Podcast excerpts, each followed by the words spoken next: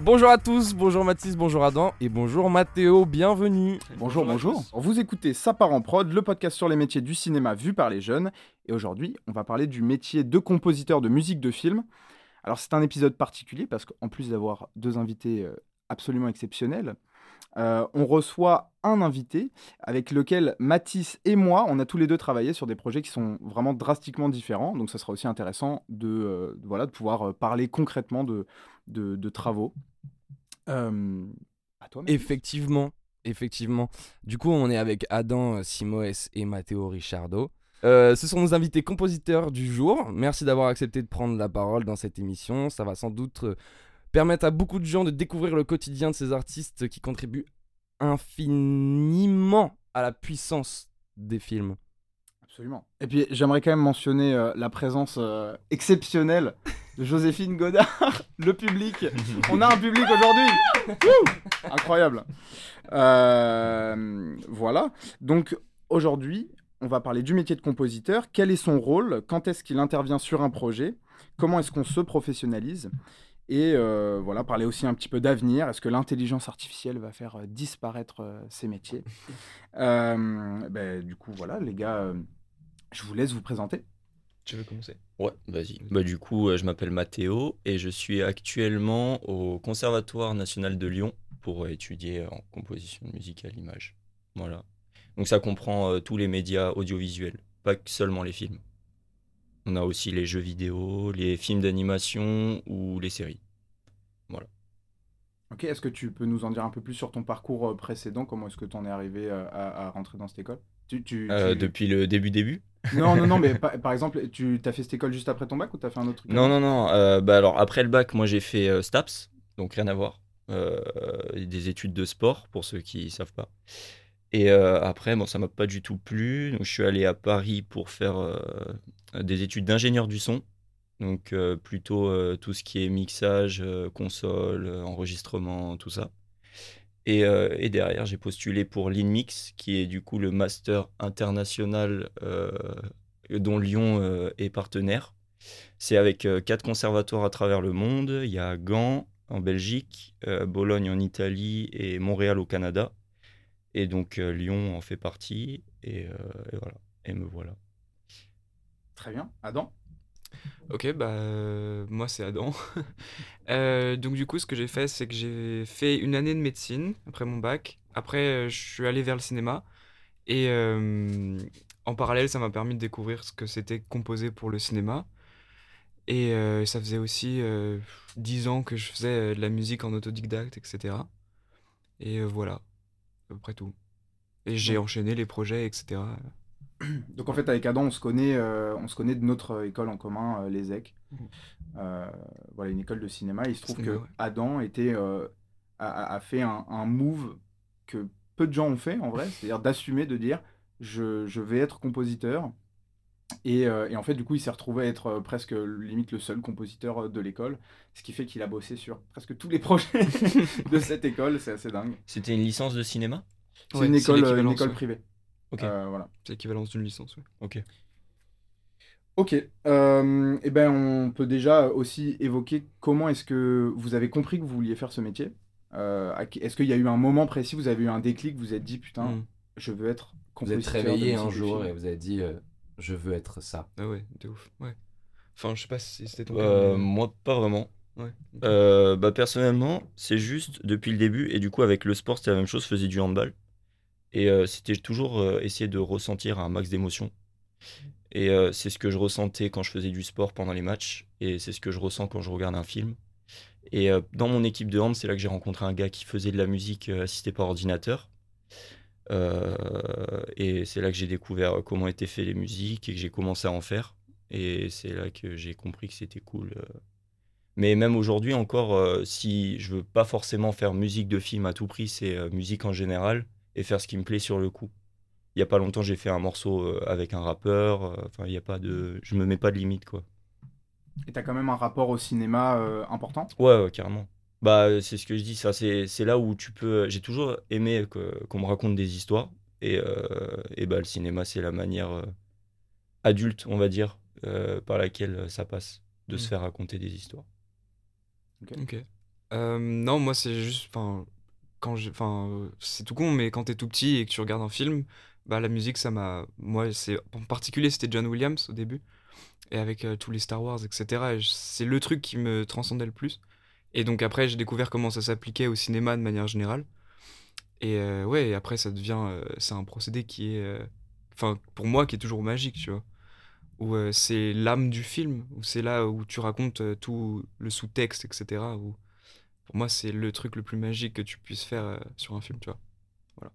Mais Et ça, on va, euh, en- depuis on le va en début, parler aussi euh, Mm. dans, dans cette émission, ouais, du, du- aussi du complément de comment est-ce que, au final, la, la musique, c'est presque un truc à part Mhm. euh, du film, puisque d'ailleurs, ça s'écoute, hein, il y a des gens qui écoutent des BO euh, au quotidien. Moi, Euh, voilà, par exemple. vraiment. Mais là- là-dessus, là-dessus, il y a deux types de compositeurs, d'ailleurs. Il y a, il y a les compositeurs qui vont faire la musique pour que ça accompagne vraiment l'image, où ils vont se dire il faut que ce soit euh, l'esclave de l'image, entre guillemets. Et il y a ceux qui vont se dire qu'il faut que ce soit écoutable en dehors de l'image et que ce soit une pièce euh, à part entière, sans le film.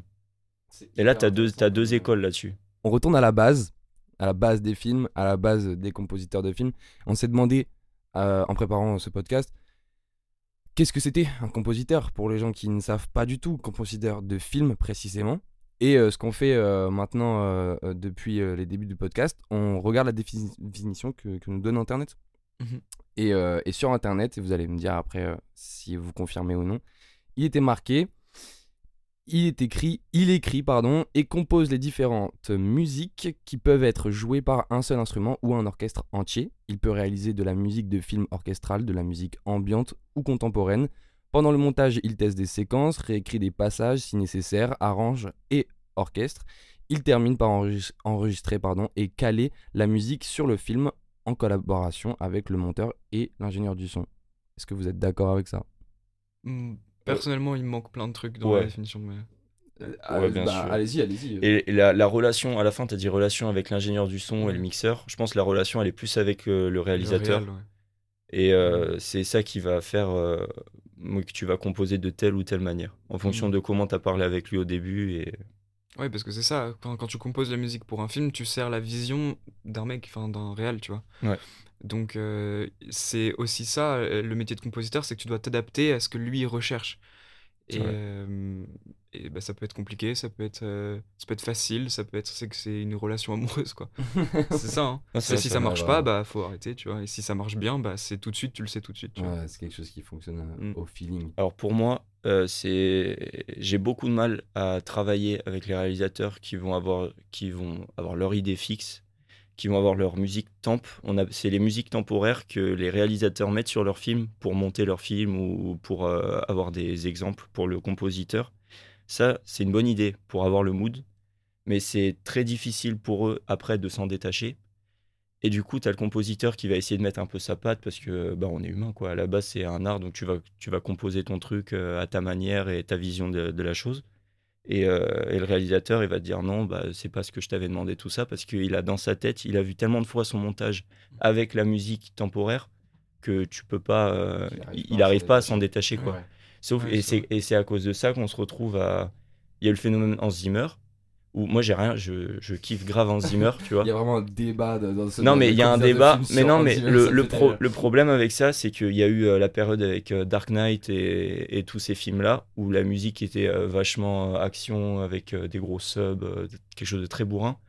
Et il- ça, ça se fait subs, que derrière ça. qu'est-ce que c'est des subs? Ah oui, des subs, ouais, pardon. Bah, c'est toutes les basses fréquences, les trucs qui font vibrer dans une salle de cinéma. Euh, et ce qui s'est passé après ce film, c'est qu'il y en a plein qui ont pris la musique de Dark Knight pour la mettre sur leur film en musique temporaire, et ça marche très très bien, parce que c'est de l'action, c'est bien fait tout ça. Et ils vont demander à un compositeur en 2-3 semaines, des fois, de composer quelque chose de similaire. Fais pareil. Exactement. Ouais. Avec juste ton ordinateur. non mais pff, ordinateur ou quoi mais c'est du coup on se retrouve avec à avoir euh, plein de musiques qui sont les mêmes parce que les compositeurs ils ont pas ils font pas ce qu'ils veulent et ils ont très peu de temps pour le faire en plus. Ouais. Est-ce que, est-ce que, moi, ma, ma question, est-ce que tu vois, c'est. euh, euh, est-ce que euh, un compositeur et euh, un ingénieur son, est-ce que euh, c'est un mixeur Est-ce que c'est un monteur de son Mais tu vois, c'est ça dans la définition que moi, enfin, c'est ça qui m'a gêné, c'est que t'as, euh, enfin, t'oublies toute l'équipe du compositeur. Parce que le compositeur, euh, alors nous, à notre échelle, on fait tout, parce que c'est des courts-métrages, etc. Mais tu prends des projets professionnels, ils sont genre 5, voire plus dans leur team. Il y a un- le compositeur, l'orchestrateur, le copiste, euh, l'éditeur, l'ingénieur du son. Enfin, et encore, tu peux en rajouter. Tu peux rajouter ton chef d'orchestre, tu peux rajouter, genre, euh, enfin, si tu enregistres en live, etc. Mais je veux dire, c'est le compositeur, il faut aussi qu'il gère son budget, c'est aussi une prod, tu vois.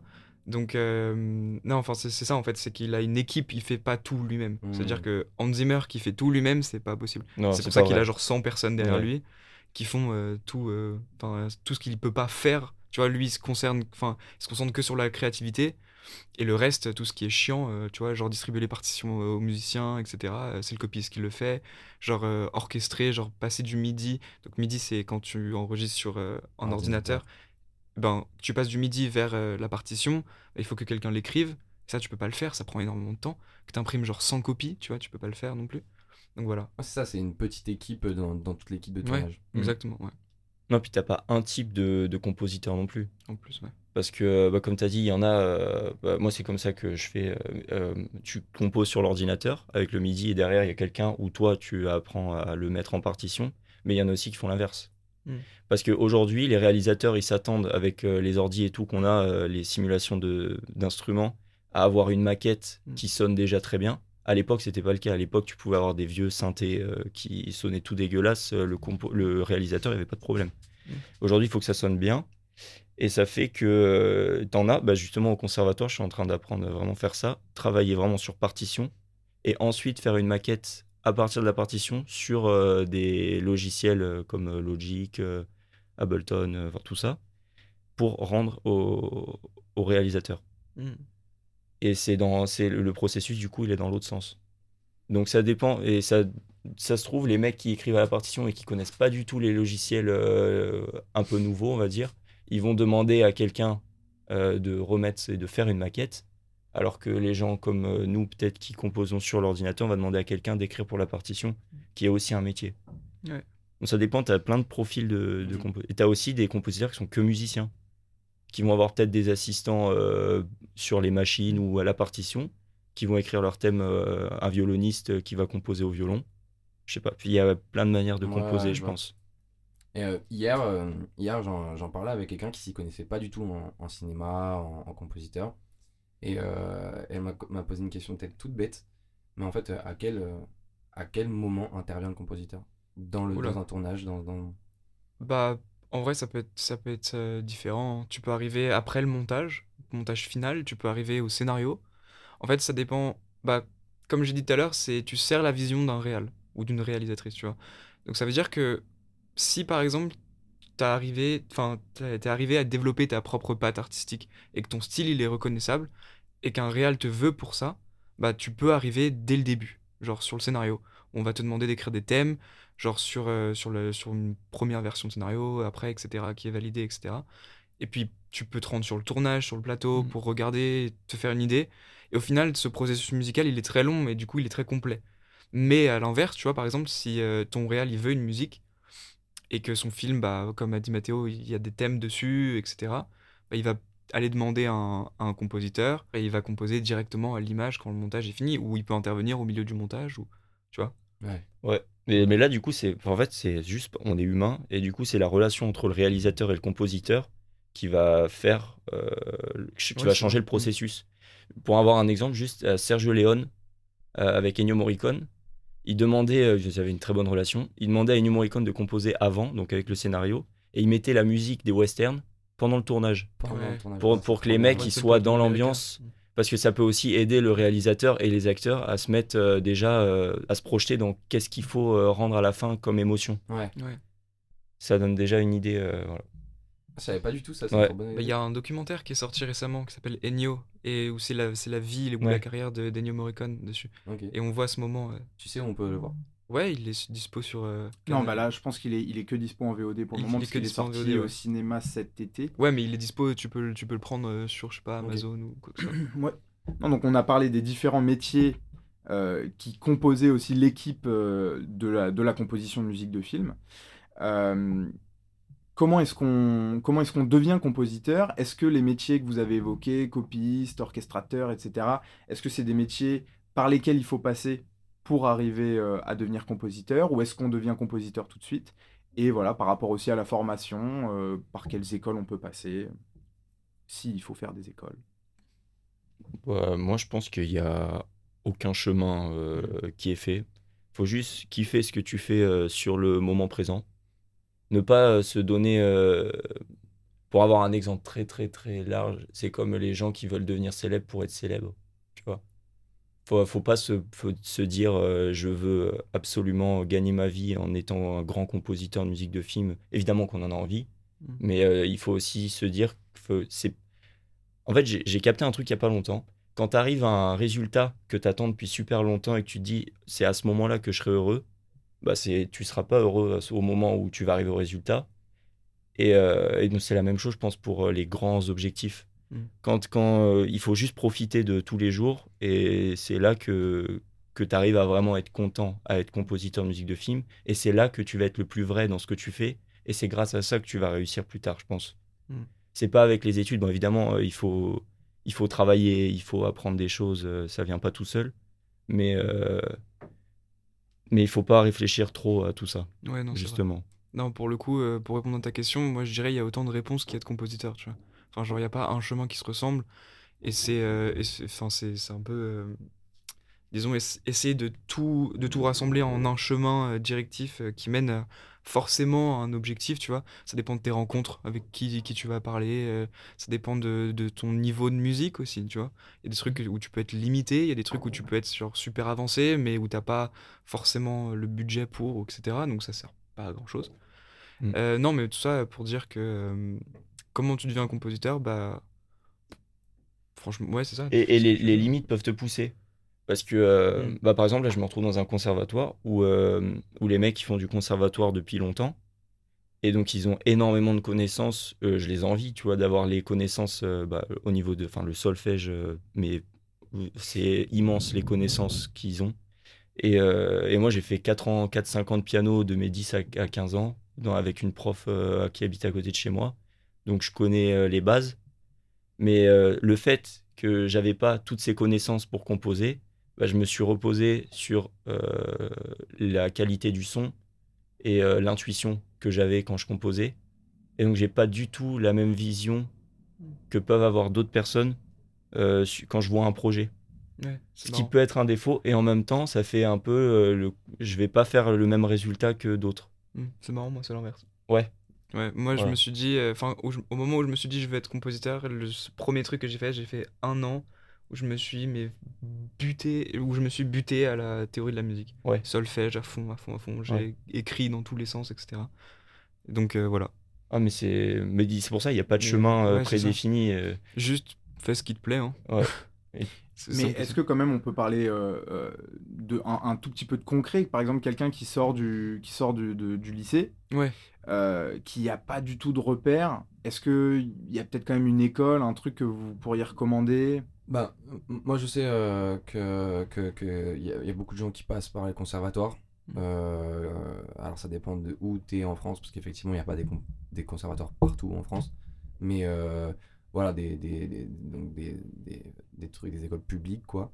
Euh, sinon je sais aussi qu'il y a des gens, euh, bon, effectivement comme on a dit, hein, chacun son chemin, mais il y a euh, des, des gens qui, qui passent par ingé son Mm. d'abord pour comprendre vraiment le, la théorie du son et de comment, comment ça fonctionne. Donc là, pareil, on peut parler de l'ESRA, on peut parler de, de, de, de toutes les, toutes les Ouais. écoles qui, qui, qui d'ingé son. Euh, Il y a ton école. Moi, j'étais à la SAE. Mais la alors, SAE, euh, très attention avec les écoles privées. Euh, elles généralement, sont payantes. C'est vrai que. Alors, non, euh, oui, déjà ça, c'est payant. Et quand tu es à l'intérieur, c'est pas forcément aussi beau et euh, tout rose que ce que tu pensais parce que c'est de la publicité, c'est des écoles euh, Ah oui, qui te Mhm. vendent un produit. Donc, c'est bien, il faut les faire. Mais si tu l'as fait, il faut que tu saches pourquoi tu es là. Et euh, il faut que tu donnes énormément de travail à côté Mhm. et que tu perdes pas de vue euh, parce qu'ils vont pas demander énormément de travail non plus. Valider les acquis ou les, ou les modules, ça va être euh, facile entre guillemets. Mais si tu veux réussir à aller plus loin que cette école et juste ne pas avoir juste un diplôme à la fin, parce que les diplômes, on, on s'en fiche, entre guillemets. Il- Ouais, L'objectif, ouais, voilà, c'est ça. C'est pas parce que euh, toi, par exemple, je sais que vous êtes, euh, vous êtes acteur, enfin, toi, t'es acteur, Ouais. t'as fait le cours Florent. Oui. C'est pas parce que t'as fait le cours Florent que tu vas être Non. célèbre et bah voilà. Mais c'est. Tu fais le cours Florent, si tu bosses énormément à côté, que tu fais des projets où tu vas ouais, rencontrer d'autres personnes, bah c'est là que tu vas créer. euh, Grave, grave. Ouais. Qui Ça, tu c'est es. pour euh, toutes, euh, tous les métiers euh, du cinéma, et on en a déjà parlé dans, dans, Ouais. dans les podcasts, c'est sûr, c'est que un diplôme ne fait pas un, ne fait Ah pas quelqu'un. Mais le conservateur, Surtout c'est pareil. hein. Euh, oui, le sûr, c'est la même chose, je pense. Mais c'est Alors- juste pour, euh, voilà, pour, en- pour en parler Mm. que- qu'il y, y a ça. euh, Voilà, pour ceux qui veulent s'inscrire dans des écoles privées, c'est pas parce que tu fais cette école privée que tu ressors avec plein de connaissances. Ouais. Les Ouais. connaissances, ça te rentre pas parce que tu as payé le diplôme. Et, et est-ce que, euh, donc là, cette école-là que tu as mentionnée, c'est SAE SAE, ouais. SAE, SAE Institute. ça c'est une formation qui est spécialisée dans la musique de film parce qu'on parlait du des conservatoires. Non. Les conservatoires, c'est pas du tout spécialisé dans la musique de film. Enfin, tu fais de la musique et après, grand bien te fasse de te rediriger vers la musique de film précisément. Alors ça dépend. Moi, alors la SAE, euh, tu as trois. euh, en général, c'est un peu ça, je crois que les SRA, ça doit être la même chose. Tu as une formation audio, une formation jeu vidéo, une formation film. Et c'est la formation film qui, moi, m'a été euh, le plus bénéfique parce que j'ai appris énormément en allant vers les gens que je ne connaissais pas du tout. Un jour, je suis venu, me- je me suis présenté, euh, ils devaient faire des documentaires, c'était les premières années. Je fais, ouais, ouais, je fais de la musique, euh, est-ce que vous voulez que je m'occupe de vos projets, tout ça? Et bah, il y avait personne d'autre, donc euh, ils m'ont pris. et, euh, et au Attends, fur et à allé voir le, le- un autre pôle, c'est ça. c'est ça ouais ça, un autre pôle dans la même école. Ouais. euh, pour leur demander s'ils avaient besoin d'aide et tout. Ils m'ont recontacté. Au début, je m'occupais juste du mixage euh, des documentaires. Après, j'ai commencé à ajouter quelques musiques à moi sur le générique d'intro ou générique de fin. Euh, là, ils ont aimé. Du coup, euh, quand ils, ont, ils, sont, ils en sont venus à faire euh, leur court métrage, ils m'ont rappelé. Ça m'a plu aussi. Après, j'étais là, j'ai fait la perche, j'ai fait les tournages. euh, ce qui me plaît pas for- forcément, mais il faut le faire parce que tu vois l'ambiance d'un tournage, Mhm. tu vois pourquoi est-ce que tu fais la musique aussi. Et, euh, et voilà, c'est comme ça que j'en je suis. Et l'école dans laquelle tu es en ce moment, Ouais. c'est quoi déjà son nom? Du coup, c'est le conservatoire. Donc, c'est le conservatoire national. En France, il y a deux conservatoires nationaux. Il y a le Paris et Lyon. et, et, et qui est, euh, et qui est du coup euh, hyper sélectif, comme tu m'avais dit. euh, Alors, ouais, c'est. Ouais. alors là, c'est la formation que je prends, ils prennent 12 per- euh, que je prends, que je fais, ils prennent 12 personnes tous les deux ans euh, sur quatre conservatoires du coup. Et en fonction de, des, des options que tu veux faire. Par exemple, l'année prochaine, moi je vais aller à Gand, en Belgique, pour étudier la musique euh, précisément de films d'animation. Hmm. Voilà. Et direction d'orchestre. Donc ils font. euh, en fait, tu as des options par, euh, par établissement. Et euh, ils te demandent de choisir pourquoi est-ce que tu veux aller là, qu'est-ce qui est, quel est ton objectif, euh, voir qui est vraiment là pour, euh, pour euh, réussir ou qui a vraiment envie d'être là. Et du coup, pour les conservatoires nationaux, tu as des concours d'entrée aussi. Oui, bah c'est ça. Bah alors un conservatoire, t'as as plein, euh, t'as- comme tu dis, c'est de la musique, donc tu as tous les instruments. Tu peux rentrer pour le violoncelle, tu peux rentrer euh, à Lyon, il y a beaucoup de musique euh, ancienne. Donc il y a des instruments euh, un peu oubliés, euh, mais des trucs Ouais. très très cool. L'intérêt du conservatoire, ouais, du coup, ça va aussi être de, de trouver des, Des des musiciens. Ouais, ouais, carrément. Contrairement à, à ton école, là tu parlais, enfin toi tu composes beaucoup à l'ordinateur. Ouais. Mais j'avais pas de cours sur la compo à la SAE. Attention, parce qu'il y a aussi beaucoup de gens qui veulent aller, euh, qui veulent devenir beatmaker ou faire de la musique et ils arrivent dans des écoles de son.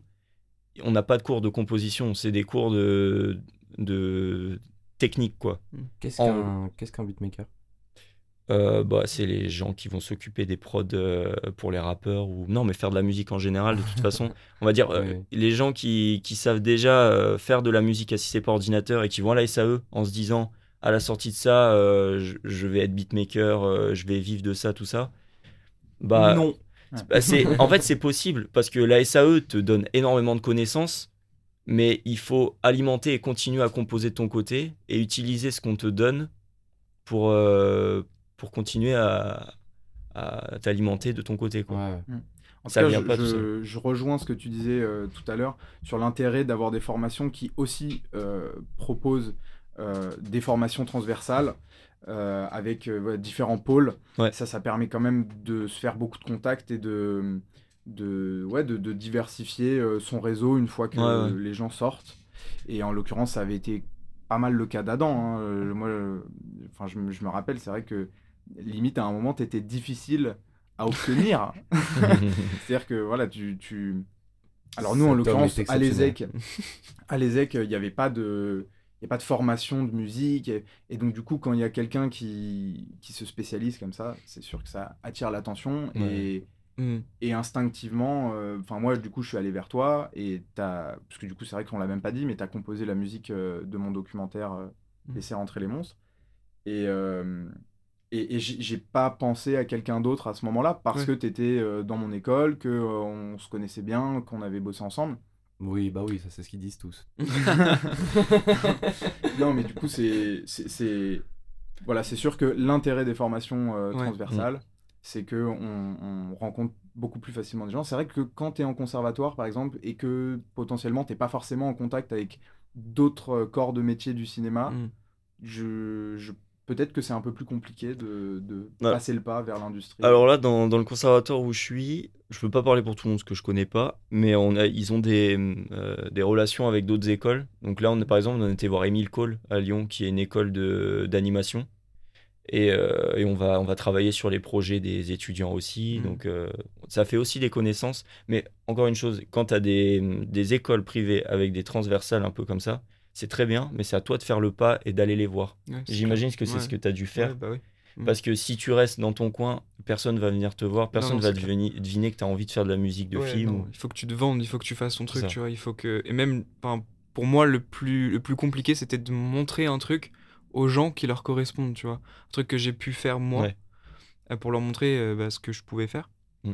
Et, euh, et ça, enfin, quand tu es dans une école de ciné, enfin, nous, notre école de ciné, elle était divisée en trois années. Donc, tu avais une année de prépa qui était vachement théorique. Donc, c'est là où on parlait beaucoup de, bah, de tout ce qui concerne la théorie du cinéma. Donc, tu as l'histoire, tu as des points de vue sur différents grands cinéastes. Euh, Il y a eu la- des cours de musique de film aussi, où c'est plus théorique, mais tu apprends en gros ce qui s'est passé, Mm. pourquoi aujourd'hui on en est là, tu vois? Euh, comment on est un passé. big up euh, à Jérémy Ouais. notre prof de musique ouais. de prépa. Voilà.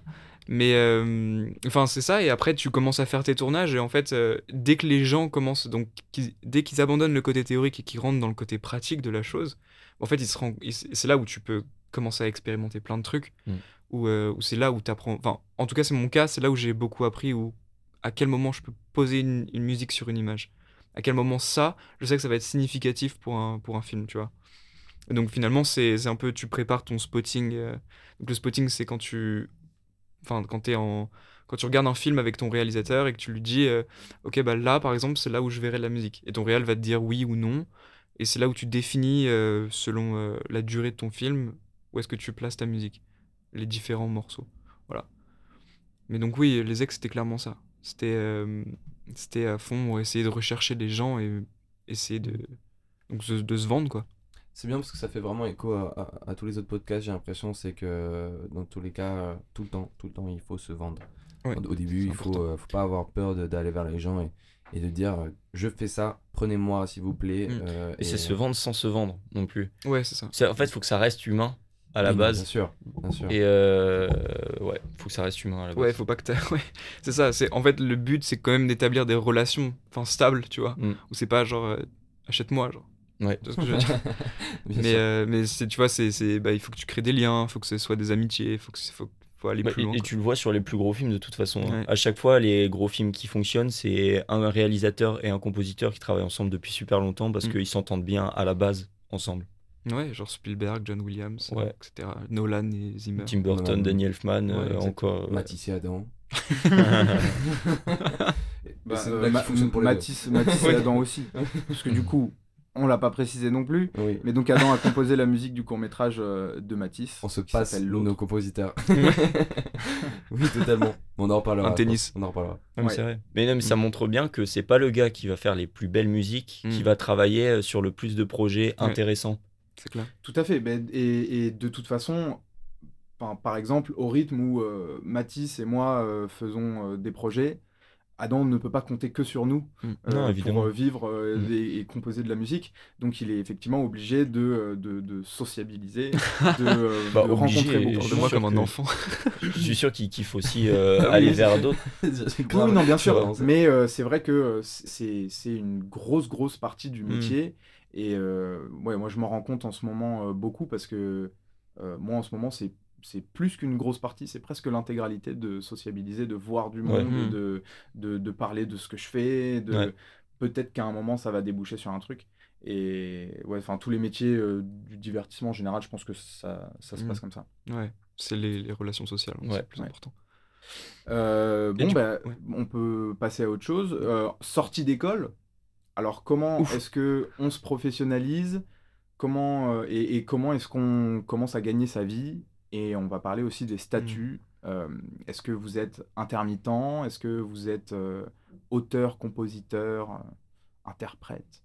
Voilà. Comment est-ce que comment est-ce que vous vivez de, de ça? Alors même si vous vivez pas forcément Ouais. à l'heure actuelle de ça, mais Mm. théoriquement. Bah, pour ma part, c'est plus auteur-compositeur, où tu, bah, tu vis de tes droits, tu vis de, du, du salaire qu'on te donne, euh, que tu négocies avec une production, par exemple. Euh, Il y a aussi... euh, c'est un peu compliqué, parce que du coup, c'est, tu sais, le, principe de l'intermittence, c'est que tu puisses toucher de l'argent en fonction d'un certain nombre d'heures que tu as effectuées.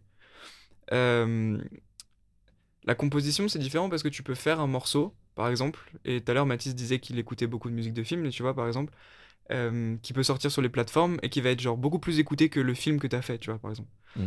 Et en fait, bah, tout ça, ça te revient de droit, parce que c'est ta musique. Et, euh, et donc, du coup, tu peux vivre de là-dessus, par exemple. Euh, voilà. Après, euh, je t'avoue que je sais, enfin, je sais pas encore où me placer pour pouvoir te dire, te dire ça sur des plus gros budgets. Par exemple, euh, hier, j'ai discuté avec un réalisateur qui est, euh, Math- enfin, avec un compositeur qui est Mathieu Alvado, qui a fait euh, des jeux vidéo et beaucoup de films aussi et de séries. Et, euh, et il me disait que lui, par exemple, euh, une grosse partie de son métier, c'était d'être production, où ça veut dire que la prod lui donnait un budget, genre 50 000 euros, et que lui, il devait diviser dans ces 50 000 euros bah, son équipe, le salaire qu'elle va avoir, le salaire de l'orchestre avec qui il va enregistrer, euh, le studio qu'il va emprunter, le temps que ça va lui prendre, et en fait, à la fin, il lui restait un budget, et par rapport à ce budget, bah, il divisait, genre, euh, il prenait sur un mois combien il vivait, genre combien ça lui coûtait de vivre en un mois, il divisait tout par 30, il multipliait par deux le résultat, et, euh, et après, ça lui faisait son salaire, tu vois. Ouais, Il y a eu un calcul mathématique Ouais. là qui, qui passe pas, j'ai pas tout compris. Mais en gros, c'est juste Mais- qu'il calcule, genre, com- une journée de, de sa vie, combien ça lui coûte, quoi. D'accord. Et après, avec ça, bah, il, s'en- il, il se base sur ça pour effectuer son salaire. Donc si ta musique, qui, ça fait deux mois, qui- enfin, il faut que ça prenne deux mois, bah, ça te fait ton salaire. D'accord. Voilà. Ok, ok. Et est-ce que par exemple c'est possible d'être euh, en CDI bah, Notamment sur du jeu vidéo ou potentiellement c'est des projets à plus long terme Ce serait du CDD, hein. Ok. Mais même pas, je suis pas sûr, parce que le, le jeu vidéo, ça marche pareil, c'est euh, t'interviens euh, à un moment donné. Ouais, mais tu vois, je sais pas, après, je connais pas trop, mais je pense que pour les Ubisoft ou quoi, ils doivent avoir leurs compositeurs attitrés qui. Pour les musiques ambiantes, tout ça, peut-être que ça marche à la chaîne. euh. Euh, bah, pour le coup, euh, je sais qu'en tout cas, bah, encore une fois, tu vois, je, ça dépend du, des jeux que tu fais. Je sais que sur les AAA, euh, donc c'est les gros gros jeux vidéo type Assassin's Creed, etc. Bah, c'est pas tout le temps les mêmes compositeurs. Et c'est surtout des gens qui apportent, enfin, qui ont, qui ont eu une espèce de. qui ont une connotation. Tu vois, par exemple, le dernier Assassin's Creed, là, c'était Assassin's Creed Valhalla. Et euh, je sais que c'était euh, c'était genre euh, trois compositeurs différents, donc c'est souvent des collaborations. Ouais. Et, euh, et c'est des compositeurs de films de base. Ouais. Ouais, ouais. C'est pareil pour, le, pour God of War, là, le nouveau qui est sorti. euh, c'est un, bah, le gars, euh, c'est lui qui a fait la musique de Walking Dead, par exemple. Tu vois. Où, euh, c'est, en fait, le jeu vidéo se rapproche de plus en plus du film dans sa manière de composer. Où souvent tu composes soit sur des images ou sur un processus. Il y a cet effet de boucle aussi qui est beaucoup en, en jeu, etc. Mm. Mais donc, du coup, le jeu vidéo, euh, je dirais pas que ça prend plus de temps à composer. hein. Ok, il n'y a pas plus de matière à, à, à donner? Je pense pas. Non, mais c'est une autre manière de penser. Comme tu as dit, c'est des, boucles. Ouais. C'est un joueur qui reste sur, la même, euh, sur le même endroit. Il Ouais. faut que la musique puisse tourner. euh, Mm. Ouais, c'est un peu différent. Et en plus, il te demande aujourd'hui, en tout cas sur les annonces euh, de sound design et tout ça, de savoir aussi intégrer euh, ta musique sur les jeux vidéo. Donc il faut apprendre à utiliser, euh, c'est des jo- logiciels euh, d'un, Ouais, d'un- c'est tout. d'un- d'un- comment on dit, des Des implémentations implants, ouais, implémentations sonores. implémentation euh, de son euh, dans le, dans le jeu. Donc, tu as F-mode, euh, enfin, c'est des... c'est aussi un autre métier en fait. Ouais. Mais il te demande de savoir aussi le faire. Voilà. D'accord. Ouais. Donc Et- c'est un autre processus. Ouais, c'est un autre processus, mais c'est de la compo aussi au final. Ok. Euh, Est-ce Et que attends, vous aviez on, quelque chose on à a, rajouter, ouais, on n'a sur- pas parlé de la SACEM, Oui. Oh, qui est wow. quand même, C'est vrai. euh, qui C'est est vrai quand que même c'est super important. C'est vrai, important. bien, bien joué. Bah, bien parce joué, que quand, un- quand, quand on commence, on va dire, à, à avoir la musique qui va être diffusée un petit peu partout, il faut la protéger. Ouais. Et la SACEM est là pour ça. C'est un organisme qui va enregistrer et dire cette musique, elle est à toi. Mm. Et euh, donc, à chaque fois qu'elle sera diffusée sur euh, n'importe, même un festival, ils sont obligés de le dire. Ce film a été projeté, la musique a été composée par cette personne, Mm. ça a été protégé par la SACEM, donc la SACEM te reverse des droits. Ouais. C'est un organisme spécialement français d'ailleurs. Oui, la SACEM, il y en a pour tous les pays. Ouais. En Angleterre, c'est la SCAP par exemple. Ouais. Ah, c'est cette différence-là? Je me, tou- je me suis toujours demandé. Mais ça te, pro- ça euh, protège à l'international, par contre. Oui. Mais Voilà, ça reste c'est- propre au voilà. pays, tu vois. Ouais. C'est vraiment bien. Est-ce que, euh, juste question, euh, est-ce que aux States il y a ça et c'est quoi?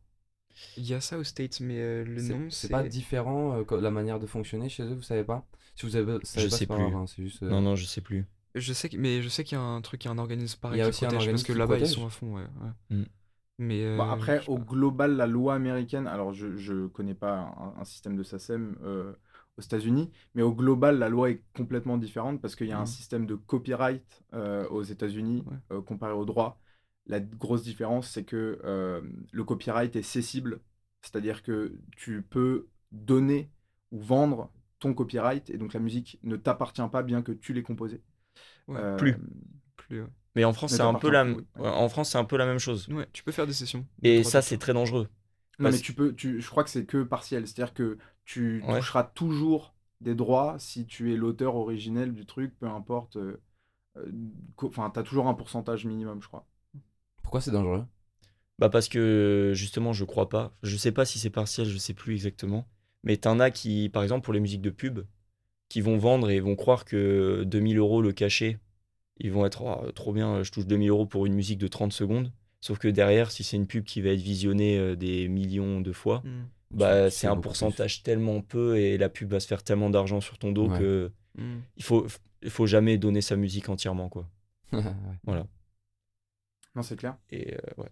Euh, du coup, juste pour finir sur cette partie-là, est-ce que très simplement, vous, pouviez, euh, vous pourriez expliquer votre, un peu votre plan de carrière? On parlait tout à l'heure des différentes façons. Vous, di- voilà, vous disiez que c'est chacun son parcours. C'est quoi le vôtre précisément?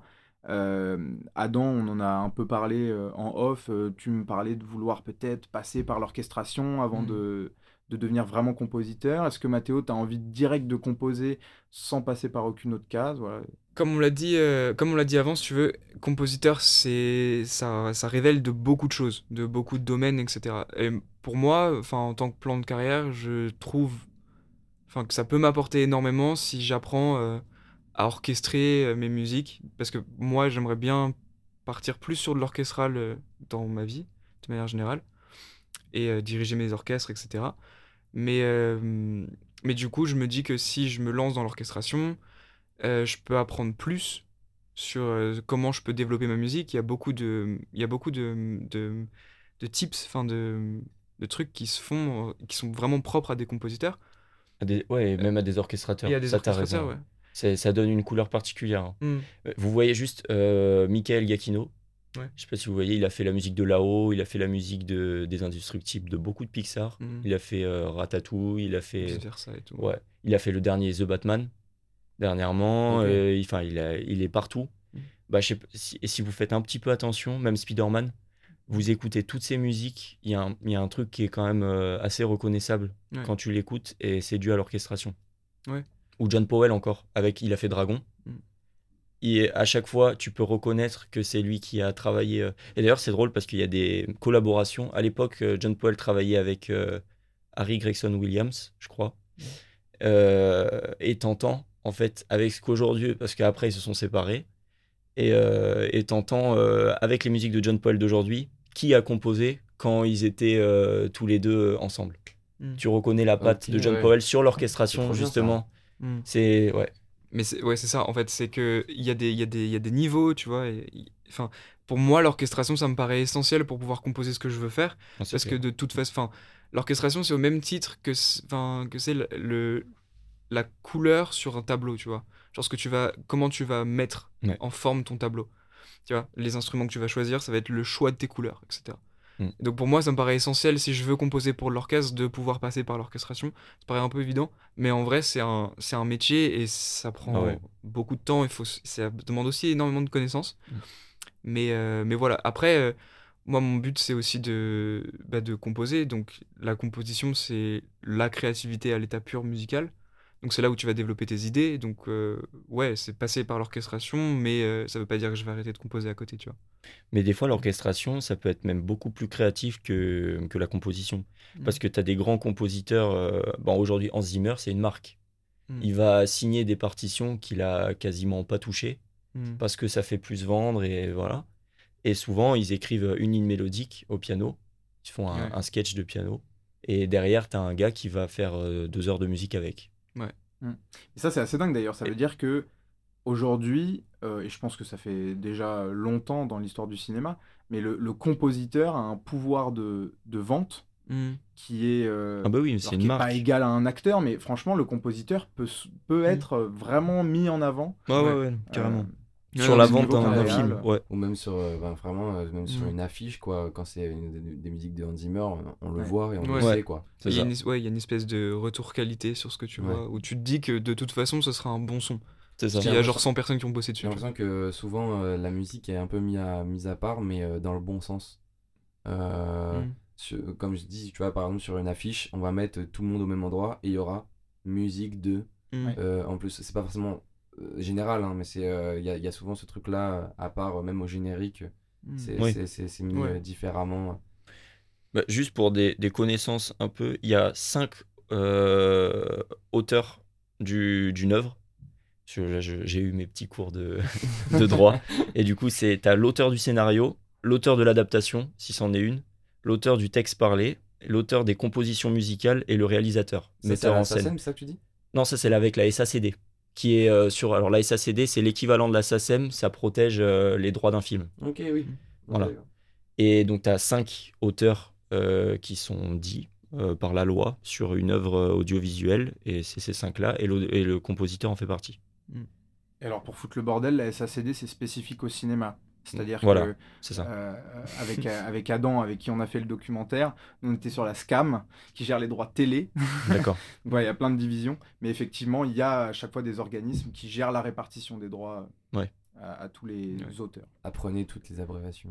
Ouais, c'est ça. Scam, C'est important. Ça, c'est.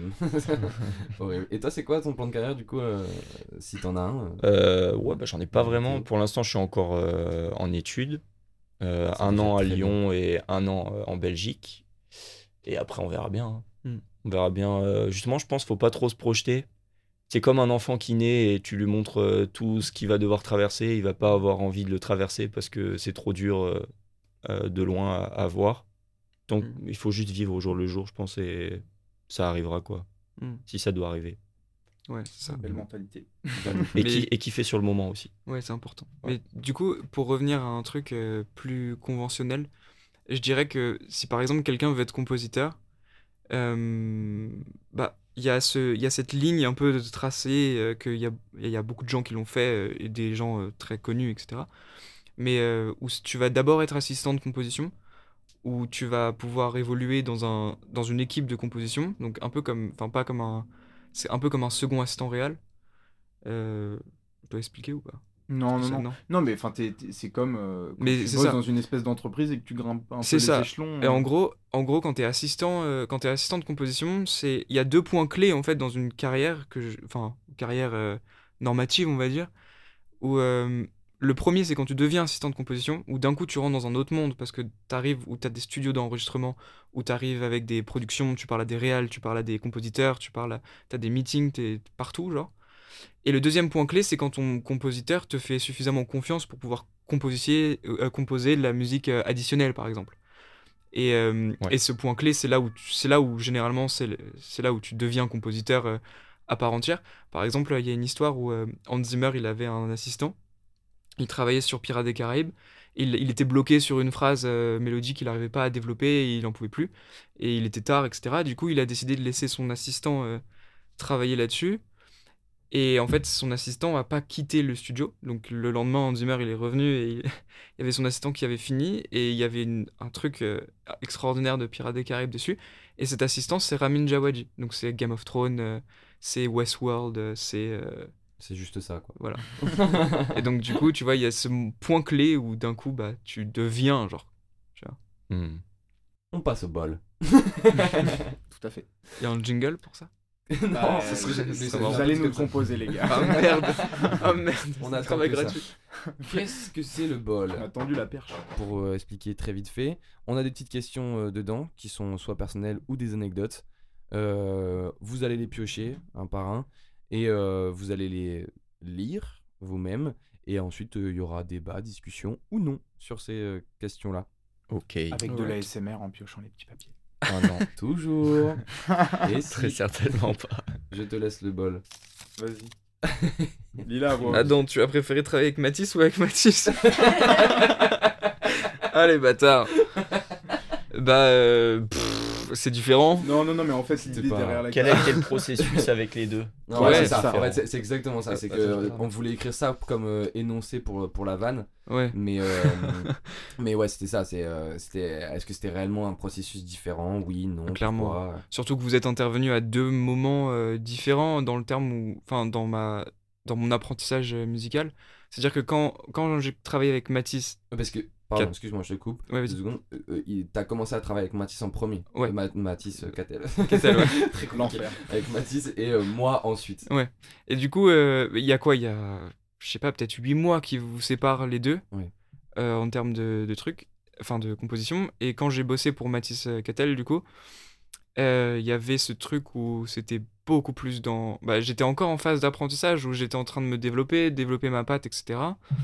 Euh, et donc, il y avait. bon, Personnellement, quand tu me donnais tes intentions, etc., pour moi, il y avait une part immense de travail où comment je peux mettre ça en forme, ou comment je peux euh, écrire là-dessus, etc. Surtout que en plus, dans le documentaire, c'est un truc qui est très varié. C'est-à-dire qu'on touche à plein de genres différents. Le début, euh, on est sur un truc un peu orchestral, après on passe sur de la musique un peu expérimentale, etc.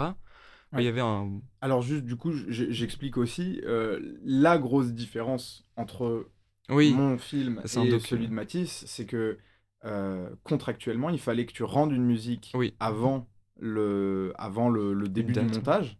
Donc, il n'a pas pu composer sur, euh, Les images. sur les images, alors que Matisse, alors au final, sur la fin Mm. euh, du montage, on a quand même pu rattraper certains trucs. voilà, pendant une semaine, on était au charbon pour essayer de, de vraiment fignoler le truc pour que ça colle au, voilà, au, au tempo, au rythme du montage. Euh, Matisse, je crois que ça a été 100%, tu me dis si je me trompe, C'était euh, que sur image. image. Ouais. Ouais, ouais, c'était presque ce- de- 100%. euh, juste au tout, tout, tout, tout début, non, parce qu'on venait euh, vraiment de, de finir les premières images. Mais effectivement, euh, moi, je, je savais que c'était plus simple de composer euh, sur les images, même pour euh, faire ressentir mes émotions euh, à Adam. Mm. Dis. et, euh, et du coup, ouais, ouais, j'ai, j'ai dit au montage, euh, dès qu'on finit, en fait, on essayé de finir les séquences où je sais, où je sais Mm. qu'il allait y avoir de la musique et je les envoyais directement à Adam. Donc, ouais. Mm. Ok. Ouais, surtout qu'en plus, Matisse Cattel, du coup, c'était un documentaire. Toi, c'était Matisse Dell, du coup, euh, Une fiction. c'était une fiction. Donc, c'est deux procédés qui sont différents. Euh, par exemple, sur Matisse euh, Cattel, sur Laisser rentrer les monstres, c'était beaucoup de la musique sous dialogue. Et c'est très différent que la musique euh, extra-digétique qui révèle d'une action. Est-ce que tu peux préciser euh, ce que, ce que tu dis là ouais, bah, ça veut dire que c'est de la musique qui. euh, Attends. Euh, c'est la musique qui n'est pas inscrite dans l'univers du film. C'est-à-dire que c'est une soundtrack, enfin, c'est une musique euh, extérieure. Quoi. Ouais, non, enfin, c'est- rajouté euh, par-dessus le montage. C'est Oui, pas, pas une Ouais. musique qu'une personne écoute. C'est ça, c'est pas une musique d'écouteur ou de, de radio. Exactement, c'est euh, c'est que moi je dis souvent que euh, euh, une musique intradiégétique, du coup, c'est l'opposé Diégétique. Diégétique, Très- diététique, c'est la bouffe. Euh, un, acteur, par exemple, qui va dans une soirée, euh, la musique qu'il y a à la soirée, c'est euh, intradiégétique. Celui-là. Et Voilà. donc, Et oui, du et, coup, et voilà. juste du coup, la musique sous dialogue, Hmm. c'est euh, donc voilà pour repréciser, c'est euh, quand il y a un intervenant par exemple dans un documentaire qui parle, il faut pas que la musique prenne le pas sur ce qu'il est en train d'expliquer Ouais. parce que sinon, on- on- euh, enfin le spectateur sait plus où se mettre euh, et quoi écouter. Mais il faut que ça Euh, accentue des, des... Enfin, ce qu'il ce qu'il peut Oui. dire parfois. Et souvent, c'est ce, genre de musique, alors je sais pas si c'est un genre, mais ça s'appelle des drones. Mm. Euh, bah, c'est une musique qui est euh, d'ambiance. Ok. Ouais. Ouais. C'est underscore plutôt. C'est plus underscore. ouais. Ouais. Mais les drones, c'est. euh, T'as été remis à ta place. Drone, c'est c'est c'est un style d'instrument même. Ouais, c'est, tu sais, bah, bah, par exemple, quand je disais drone, c'est par exemple, c'est un truc, c'est c'est souvent un truc qui reflète la basse fréquence. Ouais. C'est un truc qui a plus de vibrations. Et ça qu'on avait mis beaucoup, tu sais, sur, euh, Mm. sur les directs parce qu'on voulait un truc un peu inquiétant, ça parlait du film de genre. Donc euh, ça, ça renforce, tu vois, une fréquence que la, enfin, que la voix d'un inter- d'un intervenant peut pas avoir, par exemple, tu vois. Ou pour souligner une ambiance particulière. Ouais. On en apprend tous les jours. Grâce à Adam. Merde. Je vous laisse, si vous voulez, piocher une autre. euh, Ah oui. Passer d'un film à un autre, d'un genre à un autre, quel défi? Euh, Alors, très cool. Euh, bah en fait, Est-ce que la question, je me demande si la question est compréhensible? Enfin, je veux dire, même pour, la- pour nos auditeurs, je sais pas. ok, bah si si, passer d'un projet à l'autre, euh, est-ce que c'est difficile? Qu'est-ce Ouais. que ça engendre tout ça? Euh, Moi, je kiffe beaucoup parce que en général, quand tu travailles sur un projet, ça peut aller de, une semaine si on est, même deux jours si c'est très court, à des fois ça peut durer 3-4 mois la composition d'un film parce que tu as le montage qui est retouché, tu as des allers-retours. Et, euh, et à chaque fois, c'est un moment de vie où tu te plonges dans l'univers euh, d'un réalisateur et ça va influencer toute ta vision du monde sur le coup. Et, euh, et je trouve que c'est super bien parce que tu vis des vies dans ta vie. C'est un peu bizarre. C'est un- peu une Inception. Mais euh, ouais, tu passes, euh, tu peux travailler sur un film de pirate pendant trois semaines. Tu vas être en mode, ok, tout est pirate, euh, c'est trop bien les pirates. Mais comme, comme, comme quand t'es un enfant, tu, tu viens de regarder Star Wars, tu découvres Star Wars, bah t'achètes le déguisement de Dark Vador et tu vas jouer pendant trois mois à ça. Après, tu découvres euh, Pirates des Caraïbes Mm. tu vas te déguiser en pirate pendant 4 mois, enfin c'est comme ça. Et du coup, c'est un peu la même euh, sensation quand tu travailles sur un film. Mais ça peut être à double tranchant. Parce que des fois, tu travailles sur des films où euh, les réalisateurs ont décidé de parler de sujets un peu compliqués, euh, très terre à terre, genre le suicide par exemple. Et euh, bah, ce genre de film où tu dois te plonger dedans et être sincère dans ta musique, bah, ça, te, ça peut te déprimer un peu. Ouais, euh, clair. Mm. et du coup, des fois, c'est dur de rentrer dedans, parce que ça peut être en été, où tu passes des vacances avec des amis, et donc tu es de très bonne humeur. T'arrives pas du tout à te mettre dans une ambiance un peu mauvaise, quoi. Ouais, Mm. déprime. Et voilà, des primes, et ouais. tu peux ne pas être inspiré, et, et du coup, tu fais de la musique euh, un peu comme un travail. Et, C'est c'est trop bien ce que tu dis parce que je trouve que, je sais pas si tu si es d'accord, mais ça fait hyper écho à, au, au podcast Acteur. euh, où il y avait. tu, tu dis, tu, c'est la deuxième fois là, que tu, tu prends l'exemple d'un d'enfant. Ouais. Et euh, allez écouter euh, notre podcast Acteur, un petit, petite promo. Euh, mais euh, c'est c'est vraiment ça ce qu'on disait. c'est J'ai l'impression que les acteurs, c'est c'est vraiment la même chose. C'est que tu dois replonger, ou même pas replonger, mais tu dois être un enfant toute ta vie pour. euh, euh, récupérer ses émotions et, et, euh, et c'est trop cool. Il y a vraiment Mm. un- J'aurais jamais fait avant ce podcast-là euh, Le lien. l'écho ou le Ouais. lien entre les Mm. compos et, et les acteurs, mais je trouve qu'il y a un truc très très proche. Mais il y a- Ok. ouais, il y a un truc entre la musique et le jeu qui est euh, ultra euh, émotionnel. Enfin, t'es obligé de te plonger dans des émotions fortes pour pouvoir les retranscrire, tu vois. L'acteur, j'imagine que ça doit être pareil. Ouais. Mais euh, ouais, bah, ouais. Après, je pense que ça dépend encore une fois des compositeurs. Oui, hein. c'est ça, Parce que oui, tous oui. les deux, on, bah, on doit faire comme ça. Mais t'en as qui voient le compositeur de musique de film comme du travail.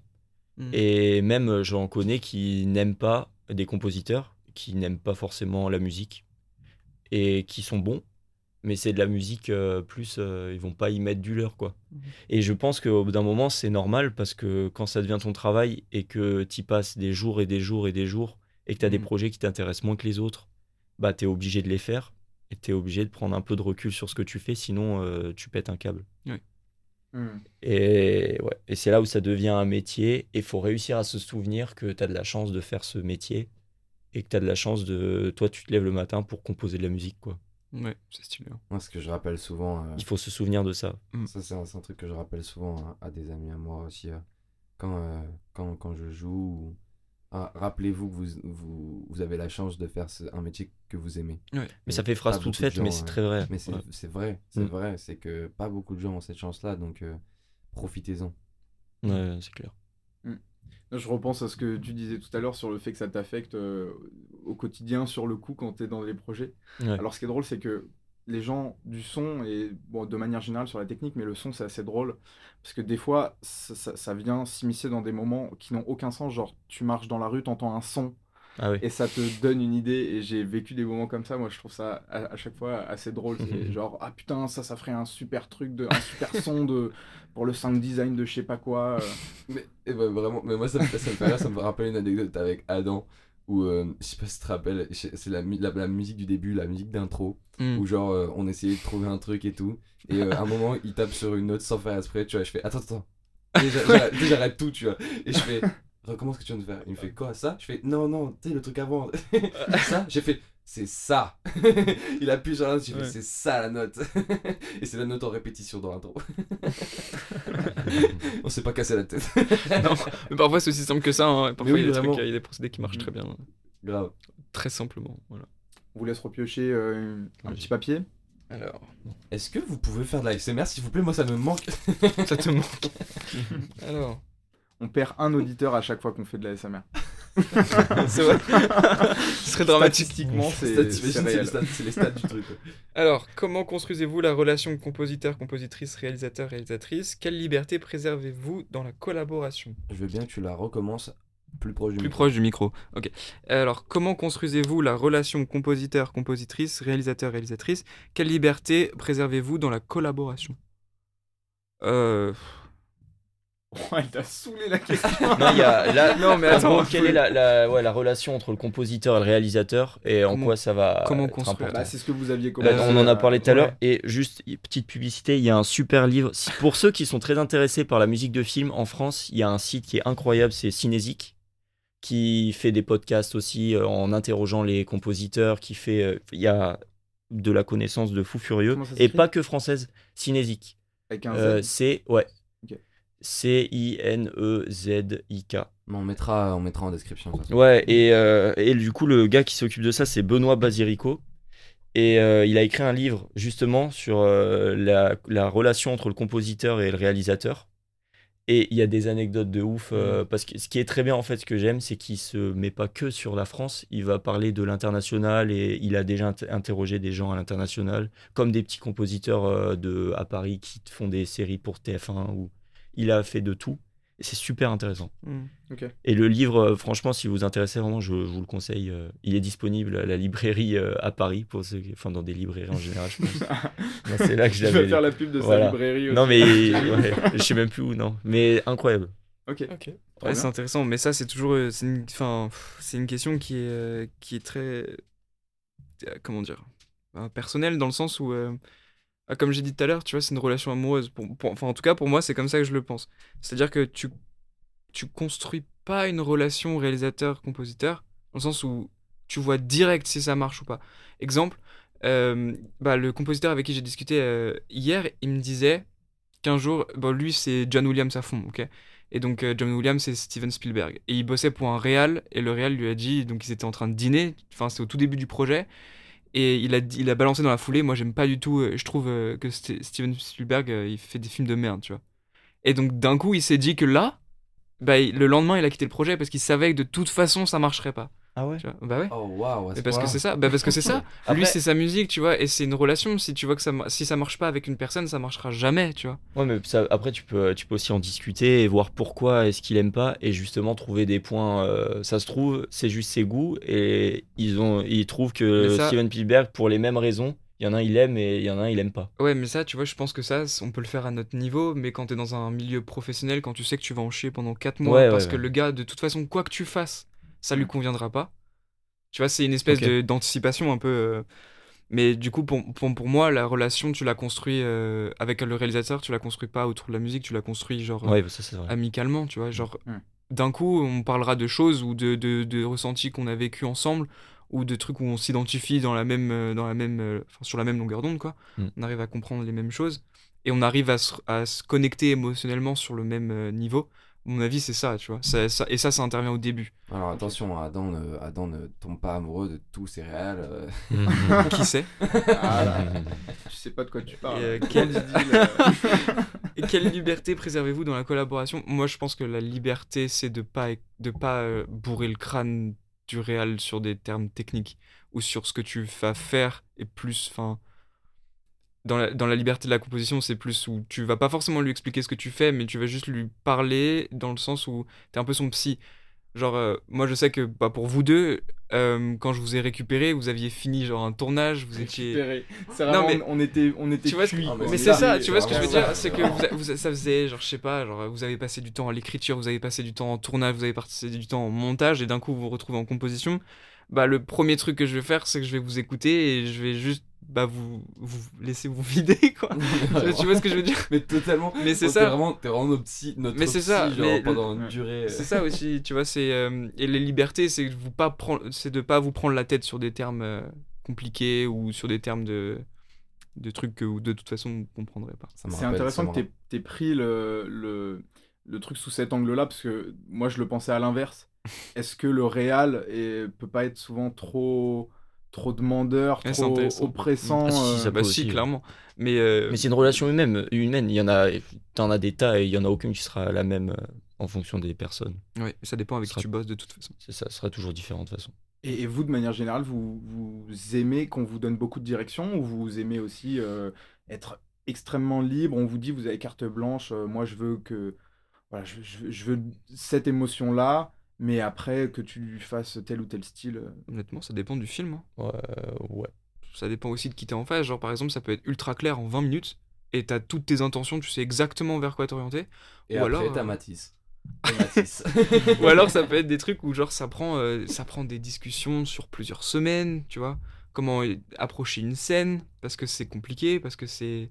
enfin, Il y a du double sens dans tous les. Enfin, partout, tu vois. c'est Ça Ouais, dépend. bah, moi, non, je, je me rappelle sur mon, sur mon film, le truc, c'est que comme j'avais dû te demander euh, longtemps à l'avance, du coup, avant le tournage, Bah ouais, etc., de la musique, moi, j'ai- c'est vrai que j'étais perdu, en fait, je savais pas, à la base, je savais pas quoi te demander. Et, euh, et alors, le truc, c'est que comme toi, t'avais pas non plus fait de documentaire auparavant, tu savais pas vraiment ce qu'il fallait rendre. Euh, et il y a eu un moment de flottement comme ça où, ok, ben en fait, il va peut-être me falloir euh, une musique épique à un moment et puis une musique euh, au piano très douce après, mais je sais pas, fais ça s'il te plaît, peut-être. je- Et c'était Ouais. c'était un peu la panique et c'est aussi pour ça qu'à la fin euh, du montage, ça avait été le rush parce que on avait dû rattraper des trucs potentiellement qui nous manquaient. Euh, ouais, et, et- et pareil, on parlait des drones tout à l'heure et de, de un- un- Underscore. L'underscore, ouais. Euh, il, il- il nous manquait ça parce que moi je savais pas que c'était nécessaire euh, Mm. dans un documentaire. Voilà, donc c'est à chaque fois des. Moi, il y a- y, un, un truc par rapport à la relation. Euh, il faudrait pas que. Moi, je, je déteste quand le réalisateur il a son idée fixe et qu'il veut absolument pas changer parce que quand tu vas chercher un compositeur, tu cherches sa patte Ouais. aussi. Mhm. Et c'est un artiste tout autant que le réalisateur. Et c'est comme si une production venait te voir et te disait fais ça, fais ça, fais ça. Le réalisateur, c'est pas une machine, le compositeur non plus. Mm. Et, euh, et je sais que c'est très difficile pour certains réals euh, qui travaillent sur un projet depuis longtemps, qui il est à eux, quoi, c'est leur bébé, et de le donner à quelqu'un et de se dire bah il va être un peu modifié, peut-être ce sera pas exactement ce que j'avais en tête à la base, mais peut-être pour le mieux aussi. Et euh, voilà. Et c'est c'est ça. Et moi je préfère les réals qui, qui savent qu'ils vont venir et ça va être ça va changer ton, ton projet en fonction de, du compositeur euh, Mm. que tu choisis quoi. Et c'est pour ça que tu le choisis. C'est un truc que je voulais, je voulais dire à Adam. J'en profite pour le podcast. Mm. Message personnel. Ouais, vraiment. À la projection, on m'a dit euh, énormément, tout le monde incroyable, celui qui a fait la musique, incroyable, celui qui a fait la musique, vraiment, vraiment, plusieurs fois. Tu Et, l'avais euh, pas dit avant C'est pas euh, cool. mais non, mais du coup, euh, il fallait que je le dise. Et aussi, vraiment, avec le recul aujourd'hui, je me rends compte vraiment que c'est euh, vraiment à la musique où je, je trouve qu'on a trouvé le Mm. l'âme du film. Mm. Et euh, tu m'as vraiment aidé euh, à trouver ça. On a passé euh, beaucoup de temps à, à parler, à parler théorie, théorie musique. Et Ouais. il y a- il y a- je me rappelle vraiment d'une anecdote où à un moment on savait plus où on, où allait. Où, et tu m'as vraiment dit Attends, attends, viens, on parle. Juste, on parle. et parle-moi de ton film. Qu'est-ce que, pourquoi tu veux faire ça? Ah oui, pourquoi, Mm. non, non. Et, et en fait, c'est là où je t'ai parlé. Et en fait, après, on a trouvé direct. Quoi. Bah oui, Et souvent c'est ça. hein. Ça aide énormément. ouais. Petite parenthèse, ici Mathis et, juste Mathis. J'enregistre ça juste après avoir fait le podcast, du coup l'autre Mathis est pas là. On voulait vous prévenir de ce que vous allez entendre dans les dernières minutes de cette émission. C'était la première fois qu'on enregistrait en multipiste. Ça nous permet d'avoir un bien meilleur rendu du son pour le bonheur de vos oreilles. Mais évidemment, il fallait que ça s'accompagne d'un petit problème technique sur la fin de l'émission. On n'a que le son du micro de Mathéo. Vous allez donc entendre les autres avec un son récupéré du micro de Mathéo. Ce qui n'est pas l'idéal, mais on estimait que certaines interventions étaient trop pertinentes pour les abandonner. On vous laisse donc écouter cette fin d'émission. À tout de suite. Écoutez, on va passer à la dernière question, euh, qui est celle qu'on pose euh, systématiquement à la fin des podcasts, parce que l'intérêt de- d'avoir des jeunes dans le podcast, c'est aussi de parler d'avenir, de euh, comment est-ce qu'on voit l'évolution euh, du métier auquel on appartient. Comment est-ce que vous voyez l'avenir du métier de compositeur? J'ai vu euh, autre chaîne YouTube très intéressante, française, Les Sondiers, qui testent euh, beaucoup, beaucoup, beaucoup de matériel pour l'audio. Donc je vous conseille, ils sont allés dans un salon euh, pour l'audio aussi, où tu as des gens qui vont présenter des de nouvelles machines, nouveaux plugins, euh, plugins qui sont les logiciels qu'on utilise pour faire de la musique. Et euh, et il y a un de ces plugins qui est utilisé, où tu vas sélectionner le style de musique que tu veux, le BPM, le, je sais pas, des références, des trucs comme ça. Et tu as l'intelligence artificielle qui va créer la musique sur demande. Donc ça existera dans le futur, mais je pense que au même titre qu'un film, ce sera jamais plus personnel que si c'est un humain qui le fait, et c'est pour ça qu'on aime ça. C'est marrant d'ailleurs que, que tu parles de ça parce qu'en ce moment, il y a énormément de. de- Il y a ce phénomène de d'IA euh, de Ouais. partout, euh, intelligence euh, artificielle, qui, qui crée des photos, qui crée bah, par, par rapport à des selfies, ou même Mm. dernièrement, euh, qui, qui peut créer des scénarios. Ouais, Euh, Enfin, Ouais, c'est vrai. C'est Dramatron, je crois, le- l'intelligence. enfin, bref. Euh, et du coup, il y, a- il y a ce truc-là, ce phénomène en ce moment. Est-ce que ça va vraiment de ça? Est-ce que ça va nous remplacer? Je pense que, je pense comme toi, en vrai, c'est vrai que, ok, peut-être qu'ils pourront euh, faire ça, mais je pense qu'il y aura jamais de plus. Bah, ce, qui, ce que- qui intéresse les gens, c'est l'histoire du gars qui a créé euh, derrière le film aussi. hein. Tu vois, bah, d'ailleurs, le prochain Spielberg, c'est une autobiographie, euh, c'est sur lui. Donc, pour juste montrer, c'est ce qui intéresse les gens, c'est aussi ce qu'il y a derrière. Donc, si tu as juste des robots avec des mecs qui appuient sur des boutons, Tu vois, la musique, pour le coup, c'est un truc qui est tellement genre, euh, spécifique, c'est- enfin, dans le sens où aujourd'hui, on a l'habitude d'écouter des trucs euh, musicaux. Tu vois, par exemple, la plupart des gens écoutent un truc genre super. euh, Ce qui est intéressant, c'est ce que je veux dire, c'est que c'est intéressant de se pencher sur ce qui se fait aujourd'hui en termes musical dans les recherches. Genre, qu'est-ce qu'on recherche aujourd'hui, tu vois? Par exemple, il y a des gens qui vont super loin sur les microtonalités, des gens qui vont. Donc, c'est des, genre, c'est des trucs entre, des, entre les notes, quoi. C'est des sons entre les notes. Et du coup, pour moi, ça, c'est beaucoup plus intéressant dans le sens où c'est un truc qui est purement humain, de pousser la recherche au fin fond du truc, alors que l'IA sera toujours en train de copier un truc qui a déjà été fait et de le remixer dans tous les sens, tu vois. Est-ce qu'il y a un autre angle peut-être à, à- Envisageable. Bah, pour le, pour le futur du, du métier de compositeur, tu vois. Ouais, est-ce que Bah, moi, je, ouais, une- musique immersive. Des trucs beaucoup plus poussés euh, parce que bon, vous avez les salles Dolby, tout ça, où euh, on a des, en gros, c'est, on a des enceintes euh, pour faire très large au plafond qui entourent le spectateur. Mais je pense qu'on va arriver à un stade beaucoup plus avancé. Je pense qu'on peut même pas l'imaginer. Vous savez, c'est comme quand on a commencé le cinéma, qu'aujourd'hui on a la 3D avec Avatar qui vient de sortir. je l'ai pas encore vu, mais avec une nouvelle technologie qui fait que tu es encore plus plongé dans le film. je pense qu'on va aller dans de la musique de plus en plus immersive. Parce que ça, c'est encore un peu technologique, ce que tu dis, mais ça C'est pas de la composition, c'est plus du mixage. Mais, mais par contre, regardez, euh, Dune, de, le dernier là, de Denis Villeneuve, euh, Hans Zimmer, il a composé directement en Dolby. C'est-à-dire qu'il a composé avec ses enceintes euh, au plafond, avec ses.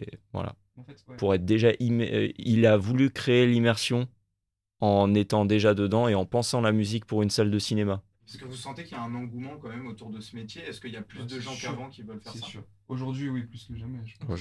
ça, je sais pas, je peux pas Mm, te dire. mm, ça- Peut-être. carrément plus accessible. Je, oui, parce que voilà, ce que j'allais dire, c'est parce que ça devient de plus en plus accessible. Mais- Oui, mais la musique en général. Ouais, je- voilà, ça, de la musique en général. Tu peux, aujourd'hui, tu peux faire de la musique avec ton téléphone très Ouais. facilement et ça peut être un truc potable. Voilà, c'est la fin de cette émission. Encore désolé pour ces 5 dernières minutes. On fera évidemment attention au prochain podcast. Merci de nous avoir écoutés. Merci à Adam et Mathéo pour leur participation. Avec Mathis, on est vraiment content de cette discussion. Donc merci encore. Vous pouvez suivre Adam Simoes sur Instagram. Mathéo Richardo n'a pas Insta, mais vous pouvez le suivre et le retrouver sur les plateformes de musique. Suivez également l'Instagram du podcast cpeprod, ainsi que Mathis et moi. Tous les liens sont en description. On vous invite à partager le podcast autour de vous ou sur les réseaux en nous mentionnant. On est curieux évidemment d'avoir vos retours. Dernière petite chose, n'hésitez pas à noter le podcast sur la plateforme que vous utilisez. Vous pouvez euh, soit mettre des j'aime ou des étoiles en fonction. Ça nous aide pour le référencement évidemment. Et moi je vous dis à très vite. On se retrouve pour une nouvelle émission avec d'autres jeunes qui nous parleront d'un autre métier du cinéma. Bonne journée, bisous.